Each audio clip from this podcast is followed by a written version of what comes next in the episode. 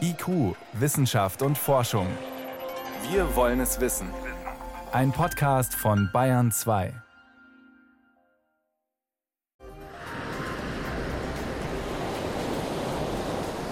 Hier kann man wunderbar surfen. Aber diese Wellen, die plätschern nicht in Portugal, in Kalifornien oder auf Hawaii, sondern im fernen, fernen Osten Russlands auf der Kamtschatka-Halbinsel. Warum Surfer aber hier nicht mehr ins Wasser gehen und warum die Natur bedroht ist, das ist eine rätselhafte Geschichte und heute eins unserer Themen. Außerdem geht es um die Endlagerfrage für unseren Atommüll. Wie kann man die eigentlich so gestalten, dass am Schluss alle zufrieden sind? Und los geht's erstmal mit tierischen Einwanderern. Die sehen zwar sehr putzig aus, aber sie sind für die verwandten Arten bei uns richtig bedrohlich. Wissenschaft auf Bayern 2 entdecken. Heute mit Stefan Geier. Sie sammeln gerade und sammeln und sammeln und sammeln Vorräte für den Winter. Wenn man zurzeit im Wald unterwegs ist oder im Park, dann wuseln die Eichhörnchen von Baum zu Baum. Man sieht vor allem die roten und die schwarzen, die sind ja beide bei uns in Europa heimisch. Aber vielleicht sind die nicht mehr lange allein, denn das amerikanische Grauhörnchen kommt näher. Das ist vor über 100 Jahren in Großbritannien eingeführt worden, absichtlich von reichen Landbesitzern. Und da darf es bis heute auch sogar gejagt werden und serviert werden. Zugegeben, das ist für uns ein bisschen gewöhnungsbedürftig. Eichhörnchen-Lasagne zum Beispiel. Aber die Grauhörnchen, die sind inzwischen auch in Italien angekommen. Und dort sind sie so erfolgreich, dass sie die einheimischen Eichhörnchen verdrängen. Und von Italien na, ist eigentlich nur noch ein Katzensprung zu uns über die Alpen. Und dann Nicoletta Renz beginnt ihren Bericht jetzt genau dort, südlich der Alpen.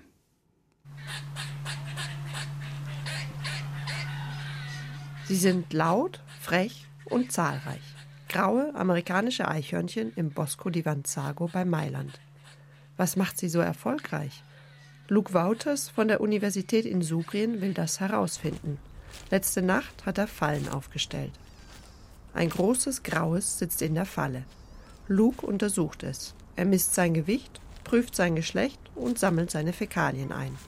Denn wie gut sie Nahrung vertragen und verdauen, bestimmt auch ihren Erfolg. Die amerikanischen Hörnchen haben zum Beispiel bestimmte Enzyme, die ihnen helfen, Eicheln besser zu verdauen. Dieses Jahr gibt es viele Eicheln. Diese sind aber halb giftig für die europäischen Eichhörnchen, die sie nicht so gut verdauen können. Für die Grauen sind sie perfektes Futter. Das ist ein Riesenvorteil, gerade in Laubwäldern in Großbritannien, aber auch hier in Italien.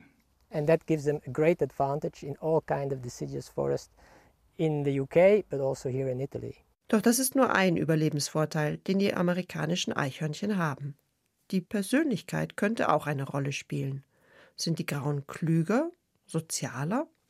Deswegen kommt das gefangene Eichhörnchen auch in eine Box zum Persönlichkeitstest. Die spannende Frage, wie reagiert es auf sein Spiegelbild? Klar ist, für das Eichhörnchen ist das Spiegelbild ein anderes Eichhörnchen. Aber wie reagiert es auf diesen vermeintlichen Artgenossen? Luke Wouters hat auch ein europäisches gefangen. Seine These ist, dass die amerikanischen Eichhörnchen sozialer sind als die europäischen, die sich zurückziehen, wenn die Amerikaner auftauchen. Bestätigt der Persönlichkeitstest das? In der Box springt das Graue herum. Doch sobald es sein Spiegelbild sieht, versucht es fast, das zu umarmen. Die Grauen suchen immer wieder die Nähe von Artgenossen. Und die Europäischen? Sie ziehen sich tatsächlich zurück, wenn sie ihr Spiegelbild sehen. Grauhörnchen sind viel sozialer als die europäischen. Sie leben in Familiengruppen. Wenn das Weibchen Kinder bekommt, bleiben die Jungen für eine lange Zeit im gleichen Territorium. Und so gelingt es den Grauhörnchen in einer Dichte zu leben, die zehnmal so groß ist wie die der europäischen, die reine Einzelgänger sind. Nach dem Persönlichkeitstest lässt Luke die europäischen Eichhörnchen wieder laufen. Die amerikanischen muss er beseitigen. Sie sind eine invasive Art und dürfen nicht wieder in die Natur gelassen werden. Luke Wouters denkt, dass man sie kontrollieren muss, um die europäischen zu retten.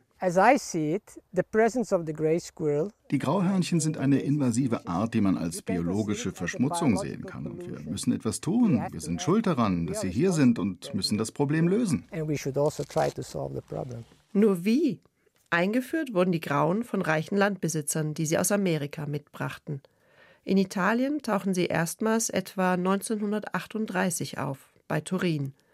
Heute breiten sie sich vor allem rund um Turin und Mailand aus. Etwas langsamer als in Großbritannien.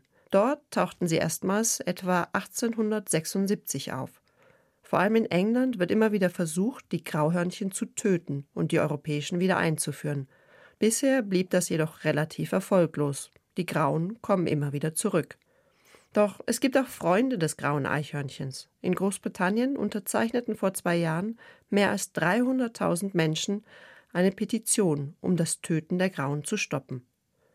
Und dort gibt es auch Leute wie Natalia Doran. Sie betreibt in Südwest-London eine Eichhörnchenstation. Dort pflegt sie verletzte Tiere, die Spaziergänger gefunden haben. Freilassen darf sie die gesund gepflegten Tiere allerdings nicht. Ihr würden dann zwei Jahre Gefängnis drohen. Die EU hat es sich zum Ziel gesetzt, invasive Arten zu bekämpfen. Dabei spielt es keine Rolle, wie lange die Tiere schon in ihrer neuen Heimat leben. Wenn wir eingreifen und Millionen Tiere töten, die sich eigentlich gut an ihre Umwelt angepasst haben, nur um künstlich einem Tier zu helfen, das wir lieber mögen, das macht doch ethisch gesehen keinen Sinn it kind of doesn't make much ethical sense, to be honest. Wenn man gegen das Töten ist, bleibt die Frage, wie lässt sich das europäische Eichhörnchen retten? Mit einer Art Verhütungsmittel für die Grauen? Mit Hilfe des Baummaders? Er frisst alle Eichhörnchen. Doch die Grauhörnchen scheint er leichter fangen zu können. Denn sie verbringen mehr Zeit am Boden. Und vielleicht bilden Nadelwälder auch eine Grenze. Grauhörnchen kommen aus Eichenwäldern Nordamerikas, an die sie perfekt angepasst sind. Die europäischen Eichhörnchen hingegen haben sich in Nadelwäldern entwickelt. Sie kommen mit der wenigen Energie, die die Samen von Fichten oder Tannenzapfen liefern, zurecht. Den dickeren amerikanischen Hörnchen reicht das nicht aus. Ohne Eicheln und Nüsse, die viel Energie liefern, sind sie aufgeschmissen. Luke Wouters hofft, dass die Nadelwälder in den Alpen eine natürliche Grenze bilden werden und sich das Grauhörnchen nicht weiter über die Alpen ausbreitet erfolgreiche Grauhörnchen. Vielleicht hält die Natur sie ja auf und sie kommen nicht über die Alpen. Wir verfolgen es weiter. Jetzt ist es 18.12 Uhr. Sie hören Bayern 2.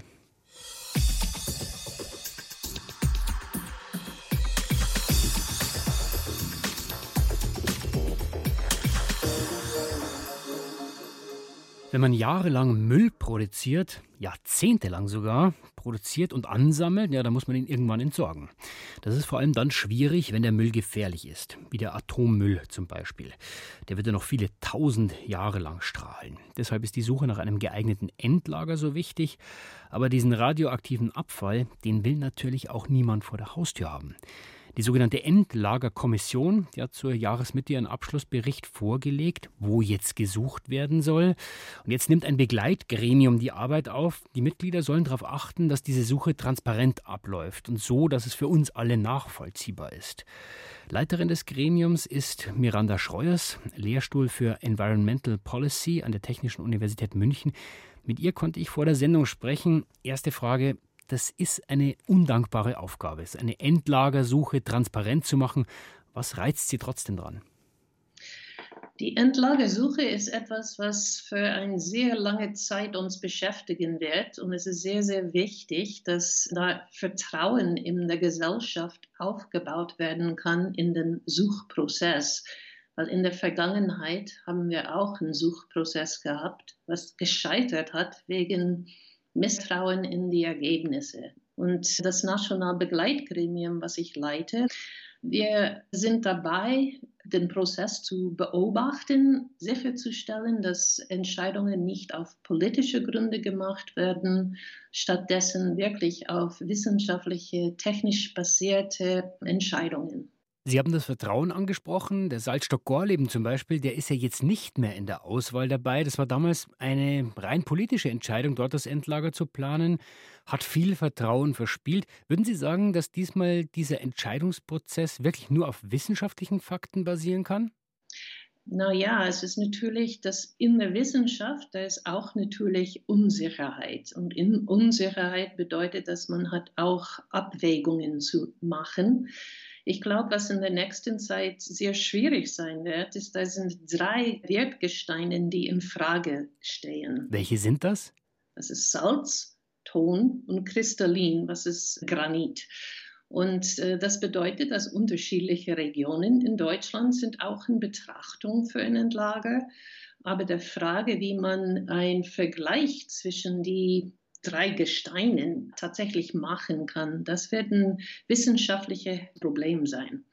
Jetzt gibt es relativ viel Atommüll, niemand will den haben. Trotzdem, irgendwann wird man ein Loch graben müssen und den Müll dort lagern. Wie wollen Sie das machen, dass am Schluss wirklich jemand sagt, okay, dann machen wir es eben bei uns?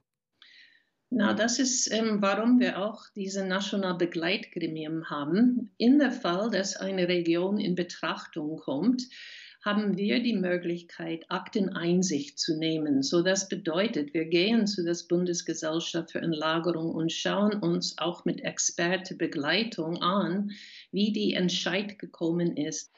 Das ist dann so ein bisschen ein Check-and-Balance-Prozess. Und mhm. wir überlegen auch, ob man nicht internationale Peer-Review zu dem Prozess aufnimmt, sodass Leute von außen auch sagen können, ja, das sieht wirklich gut aus. Dieses Thema verunsichert viele Menschen. Was glauben Sie, Frau Schreuers? Wo sind die größten Wissenslücken, die geschlossen werden müssen, damit sich auch wirklich jeder eine fundierte Meinung bilden kann und nicht nur sagt, Atommüll ist schlecht und böse? Ja, ich glaube, dass das Problem mit dem Atommüll ist, dass wir müssen über ein sehr langes Zeitfenster nachdenken. Wie können wir etwas für ein Million Jahre sicher wegtun.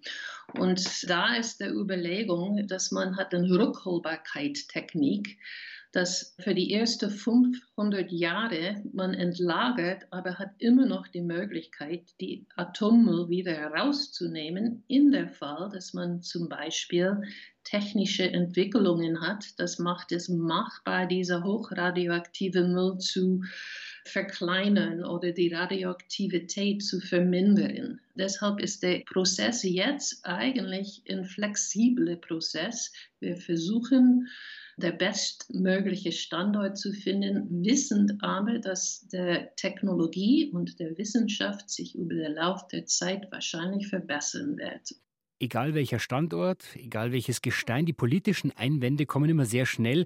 Sind die berechtigt oder würden Sie sagen, das ist auch alles wissenschaftlich begründet? Ich glaube, wir sind eigentlich noch in einer sehr frühen Phase in das ganze Prozess. Äh, zurzeit ist 54 Prozent der deutschen Landkarten noch in Betrachtung. Und in der nächsten Phase werden Regionen, die unterirdisch aus möglicher Weise fit für Entlagert, dann überirdisch. Die Deckgebirge wird jetzt geforscht. Und das wird bedeuten, dass viele Regionen würden noch aus diesem Landkart wegfallen. Und wenn man dann ein, ein kleineres Set von Teilgebieten hat, dann hat man die Möglichkeit, dann Bohrungen zu machen, Erkundungen zu machen, um die unterirdische Passfähigkeit dann genauer anzuschauen. Und trotzdem werden diese politischen Einwände nicht aufhören. Auf erste Sicht möchte keine ein Endlager im Hintergarten haben. Aber die Frage ist, wie können wir die Leute gewinnen, akzeptieren, dass es sicher sein wird und dass man auch was tut für die nächste Generationen. Weil was nicht zuverlässig ist, ist, dass wir lassen diese Problem immer weitere Generationen über.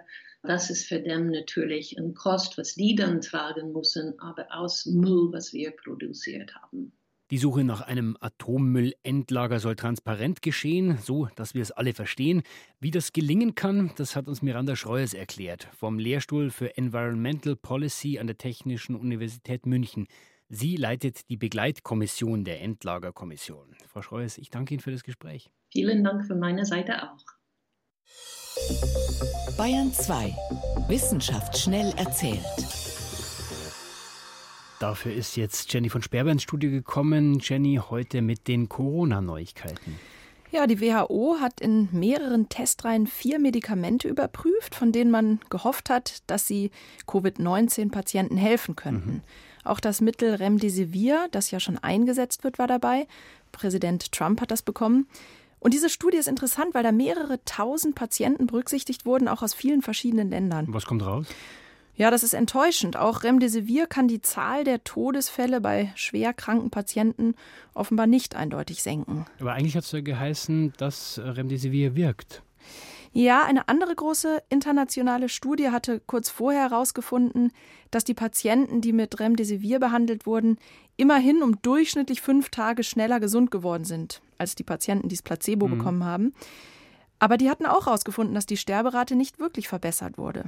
Und so oder so, im Moment ist Remdesivir immer noch das einzige Medikament, neben vielleicht noch einem anderen, das den Ärzten bei Covid-19-Erkrankten überhaupt zur Verfügung steht. Also bis es nichts Besseres gibt, wird das wohl weiter verwendet werden. Also Fazit, wir haben immer noch kein wirksames Medikament gegen Covid-19. Mhm. Weiter geht's mit Korallenriffen. Da haben wir erst vor zwei Tagen gehört, die Hälfte der Korallen am Great Barrier Reef sind schon weg. Ja, und das liegt vor allem an den Korallenbleichen. Das waren in den Jahren 16 und 17 besonders schlimm. Wenn das Meer zu warm wird, dann verlieren die Korallen ihre Farbe und sterben dann auch oft. Sie können sich aber auch erholen. Aha. Dafür brauchen sie aber sehr, sehr viele Jahre. Und jetzt haben Meeresbiologen aus Bremen ein paar Riffe bei den Seychellen untersucht. Und die haben ganz überrascht festgestellt, teilweise gab es da Riffe, die sich nach nur vier Jahren schon erholt hatten. Das ist wirklich schnell. Woran kann das liegen? Einmal sind die Korallen dort besonders robust, weil sie sowieso schon immer starken Temperaturschwankungen ausgesetzt waren.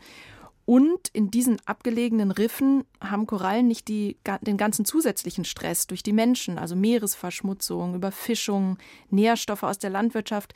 Das alles spielt dort eben eine nicht so große Rolle wie am Great Barrier Reef. Und das heißt, das Great Barrier Reef, wo diese ganzen Sachen ja eben schon eine Rolle spielen, wird sich nicht mehr erholen? Ja, das wird sich wohl so nicht mehr erholen. Und auch die robusten Riffe in den Seychellen, die brauchen normale Temperaturen über eine lange Zeit, über mehrere Jahre, damit sie sich erholen können. Also auch dort, wenn es zwei Grad mehr ist als jetzt, dann wäre das schon viel zu viel für die Riffe. Also auf der einen Seite eine Erfolgsmeldung von den Seychellen, aber beliebig widerstandsfähig sind die Korallen dann doch nicht. Zumindest nicht so widerstandsfähig wie Bärtierchen.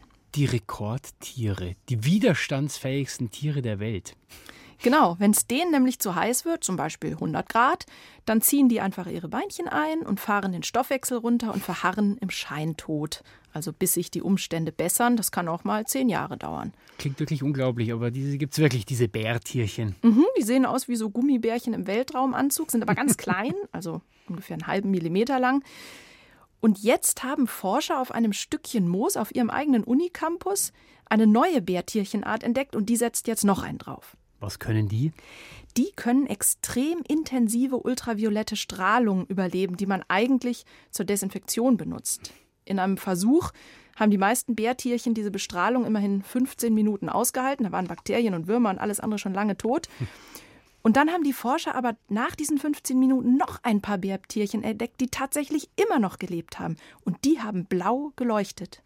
Okay. Dann hat sich herausgestellt, diese Bärtierchen haben es geschafft, das UV-Licht in blaues Licht umzuwandeln. Also das UV-Licht geschluckt sozusagen. Wieder ein neuer Rekord. Also wenn wir es nicht schaffen, die Erde zu retten, die Bärtierchen bleiben wahrscheinlich übrig.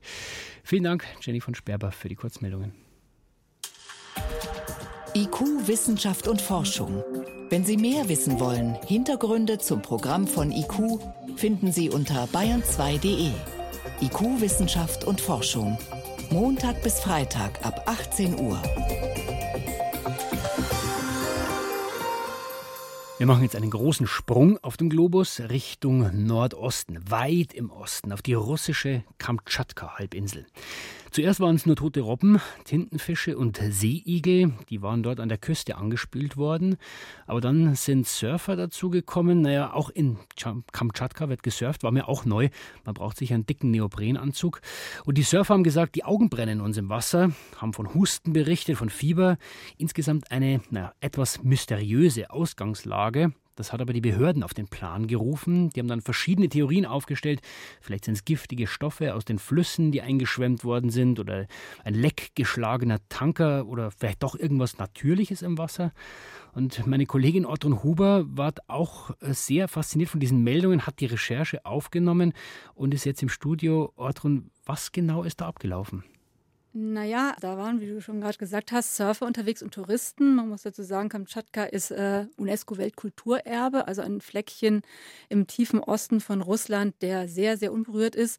Und dort kann man normalerweise Vulkane anschauen, Bären, unberührte Natur. Und auf einmal schwemmt da am Strand Tausende, aber Tausende von Fischen, Seeigeln, Robben, Seesternen und anderem Meeresgetier an. Das Wasser ist gelblich verfärbt, schäumt. Das ist etwas, was man dort nicht, äh, damit nicht rechnet gerechnet und das hat natürlich die Leute auf den Plan gerufen und gesagt, was ist das?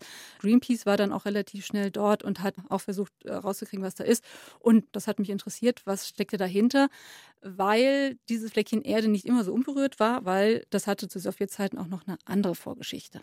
Nämlich welche? Nämlich jene, dass es Sperrgebiet war, militärisches Sperrgebiet. Es gibt dort äh, Mülldeponien. Militärübungen werden dort immer noch gemacht und Raketentests. Und natürlich kann man vermuten, dass sowas dann auch Auswirkungen auf die Umwelt hat. Also Gift ins Meer. Gift ins Meer zum Beispiel. Es wurde auch vermutet, dass irgendwelche Schiffe eben Müll verklappt haben. Ja, und all dieses war aber eben offensichtlich sehr, sehr schwer nachzuweisen, weil man hörte ganz lange gar nichts über irgendwelche Ergebnisse. Jetzt äh, haben wir schon gehört, genau, die Ursache ist unklar. Was passiert da jetzt? Das ist ja Detektivarbeit, aber wer sind die Detektive? Ja, das ist so ein Puzzle in der Tat, das ist so ein bisschen Detektivspiel. Wie gesagt, vor Ort sind die Behörden, die sich da interessieren dafür. Natürlich der Regionalgouverneur, der heißt Wladimir Solodov, der ist sehr daran interessiert, weil es eben eigentlich so ein herrliches Stück Natur ist und er vom Tourismus auch lebt, dass das rauskommt. Und wir haben Proben genommen, Wasserproben vom Strand, äh, von den Tieren, die dort sind. Und das wurde alles nach Moskau geschickt. Und es wurde dann auch relativ schnell klar. Zum Ersten, es wurden Spuren von Erdöl gefunden, stark gehört, vielfach äh, höher als normal in Anführungszeichen.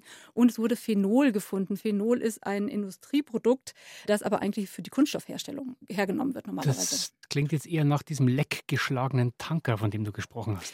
Genau, es könnte eben aber auch etwas sein, was im Zusammenhang mit diesen Mülldeponien steht. Allerdings gibt es vor Ort auch Experten, die sagen, nee, wir haben nichts gefunden. Wasserproben haben ergeben, es gibt da zwei anliegende Flüsse, in denen müsste man das eigentlich dann aufspüren.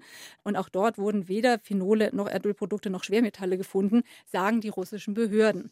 Anders hört sich das an, wenn man äh, Greenpeace fragt. Also Greenpeace Russland hat dort jetzt auch mittlerweile Wasserproben genommen, die tauchen dort vor Ort und sie haben auch Tiere jetzt untersucht und haben dort auch alles Mögliche gefunden an ja, Schwermetallen, an Dingen, die nicht so schön sind, an, an irgendwelchen. Nichts für die Touristen. Nichts für die Touristen, genau, äh, umweltschädliche Dinge, aber nichts in dem Maße, dass man sagt, das ist eindeutig jetzt die Erklärung für natürliche natürliche oder menschgemachte Ursachen. Jetzt gibt es auch noch eine ganz andere Theorie, dass es vielleicht gar nichts Menschengemachtes ist. Eine neue These, auch Algen könnten diese Tiere getötet und die Surfer vertrieben haben. Ja, das ist richtig. Der stellvertretende Leiter der Russischen Akademie der Wissenschaften ist ja nicht irgendwer, der heißt Andrei Adrianov und der hat die Aussage getätigt, sie hätten jetzt tatsächlich etwas gefunden im Wasser, nämlich eine Mikroalge die heißt Gymnodinium. Und die kann wirklich so giftig sein? Und die kann tatsächlich so giftig sein. Das Problem ist, dass diese Mikroalgenart hunderte von Unterarten hat.